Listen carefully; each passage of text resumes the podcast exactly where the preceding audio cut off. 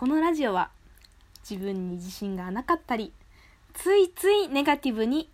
なりがちな人たちの悩みを取り上げて鈴珍流にゆるいアドバイスを送る番組です。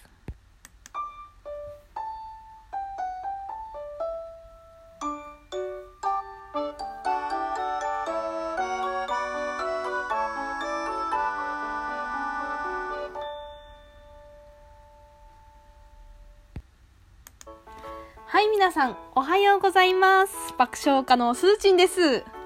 今日も日曜の朝にお届けします。どうぞよろしくお願いします。さあ、まあ私、今撮ってるのは、お昼過ぎなんですけれども、え、平日のお昼過ぎに撮ってるんですけども、ちょっとね、雨が降ってるんですよね。で、しかも、現在の気温が21度とか言って結構寒い。結構寒いんですよ。うん、で、これからまあちょっと、近所のショッピングモールでお出かけする予定なんですけど、ちょっとめんどくさくなってきてる。まあ行くんだけどね。まあ雨だし寒いしってとこで、まあ敬遠しがちなんですけど、まあ、インドアスーチンもね、たまには外に出ないと、このままミノムシみたいになってしまうんでね。今日もまあ、そんな感じで、どうぞよろしくお願いします。まあ、今日のテーマいきましょうか。まあ、先週に引き続きでございますが、やりたいことがあるけれど、勇気が出ない時にやってほしい2つのことの2つ目でございます。まあ、前回の一番最後にも言ったんですけれども、2つ目はね、アウトプットをしましょうということですね。まあ、それをまあ具体的に今日説明していこうか、お話ししていこうかなと思います。はい、ということで、皆さんよろしくお願いします。あ、これちょっと余談なんだけどね、なんか最近私、回数重ねたせいか、だんだん喋るの得意になってきたな、なんて 自負しています。でね、これ面白いんだけど、自分のそのラジオって聞き返すんだよね、やっぱり。うん。で、なんか自分の喋り方の癖とか、語尾の癖とかすごくよくわかって面白い。あのもう、ぜひ、皆さん、ラジオトーカーデビューしてはいかがかなと思います。いや、結構ね、面白いと思うよ。うん。楽しいと思うので。まあ、私みたいにね、こう、なんかテーマ決めなくても、なんかその、好きなこととか萌え語りでもいいのでね、ぜひラジオトーク、配信側に回ってみるっていうのもかなり新鮮だ、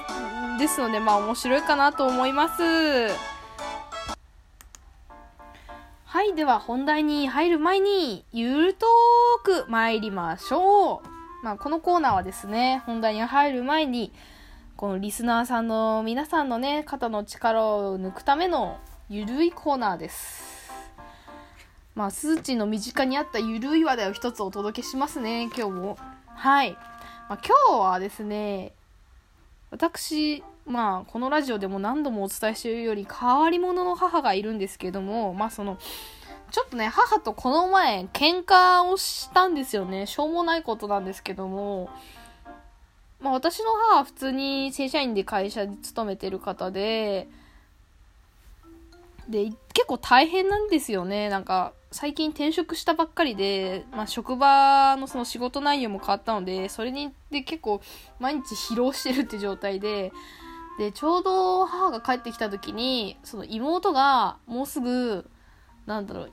家の最寄り駅に着くから迎えに来てほしいと、車で。その日雨だったんですよね。で、それで、母に、まあ行ってきてくんない？迎え？って言われたんですよ。で、私ね、別に、その、車で送迎すること自体全くその嫌とかめんどくさいとかいう気持ちはなかったんだけれども、その、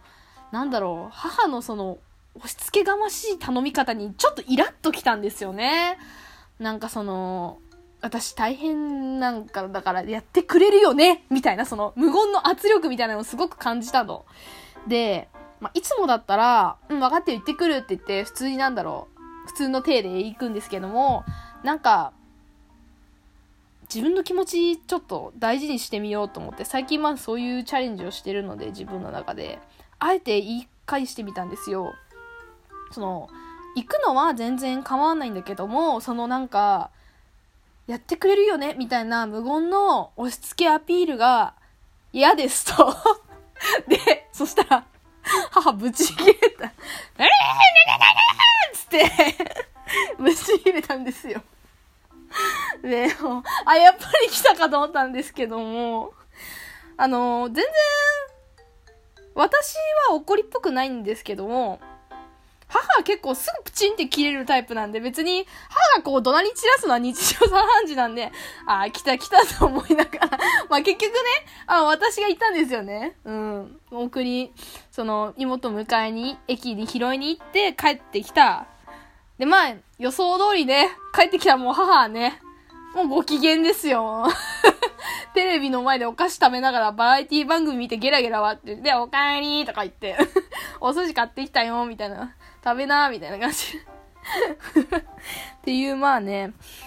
その私も一つね、あえてその自分の気持ちを言ってみるっていうチャレンジをしてみたっていうお話でした。うん。なかなか自分の本音を言えない人って多いと思うので、まず家族とのやりとりからやるっていうのもね、おすすめですね。うん。家族だとまあ、普通の他人様と違ってまあ、怒鳴られても、怒られても、泣かれても、家族だからっていうところあるんでね。その自分の気持ち出すのがすごく苦手な方はね、ぜひ、最初身近な家族から、こう、ちょっとずつチャレンジしていくのをおすすめしますね。はい、まあ、今日のゆるトークはこんな感じですね。うん、まあ、母に本音を言ったらぶち切られたっていう話でした。はい。では、本題に戻りましょう。はい、ということで、戻ります。やりたいことがあるけど、勇気が出ない時にやってほしい2つのことの、まあ、2つ目ですね。1つ目は、まあ、前回の配信した通り、前回配信した通りですね、やりたいことのハードルを下げてみようってことで、ちょっと今 ド忘れしちゃって 数秒ほど 沈黙がすいませんあ今日二つ目の話ですね。二つ目は、まあ、アウトプットしてくださいっていうことでね、これ具体的に、まあ、どういうことってことなので、具体例交えてお話ししますね。うん。あのー、まあ、私のエピソードになるんですけれども、私、趣味でね、小説を書いてるんですよ。うん。で、うーん、書き始めたのがいつぐらいだろう？もう5年ぐらい前かなうん。それでまあずっとひたすらちみちみちみちみスマホのメモ機能にね、こう小説を書いていたんですけどもね、その、ある時、その小説が完結したんですよ、ついに。あの、それまでは、その自分の中で思い描いてたその、例えばその、あるシーンとか一場面を切り取ってその部分の描写だけやってみたり、物語の上昇の部分を書いたらもう飽きてしまったりっていう風にして、こう、なかなかその完結、物語を完結させるってことが、それまでできていなかったんですけれども、なんとある時、完成したんですよ。うわーと思ってすごい嬉しくなって、で、私、そのネットのね、小説投稿サイトに上げてみたんですよね。やっぱりせっかく、こう、完結したからにはちょっと世に発信してみようと思ってちょっとドキドキしながら、まあその、ポチッとね、配信したわけなんですけれども、まあそれでまあ私の中のその、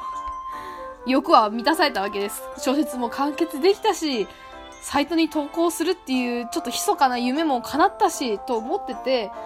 まあそれからも、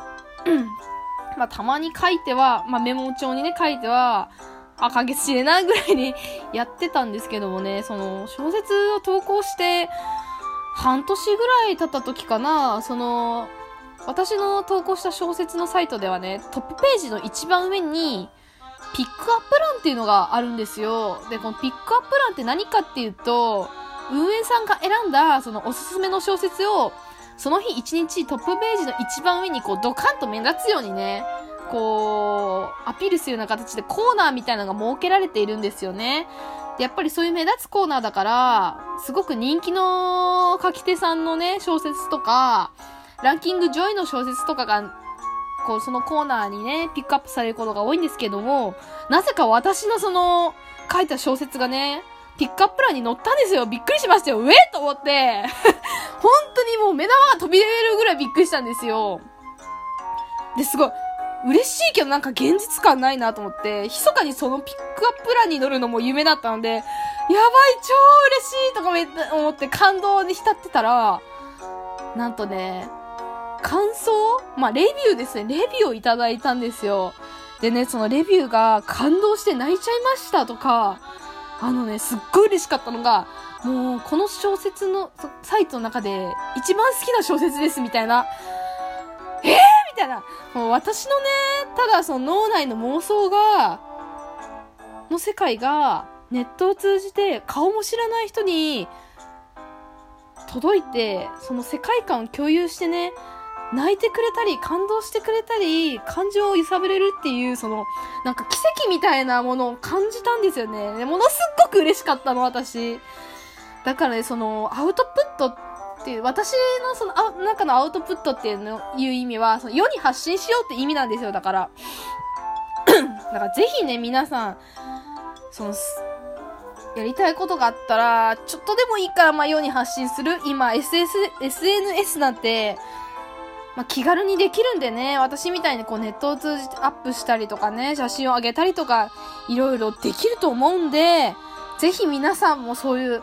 アウトプットを世に発信するってことをぜひやっていただきたい。別にそれでね、なんかどうこうなるってわけじゃないけど、世に発信するってものすごくすごいことなんですよ。あなたが思ってるより。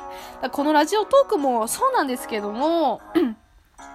ぜひね、ブログとかインスタとか、ツイートとかまあいろいろあるんですけれども、ぜひ世に発信することをやってみてほしいなと思います。では皆さんありがとうございました。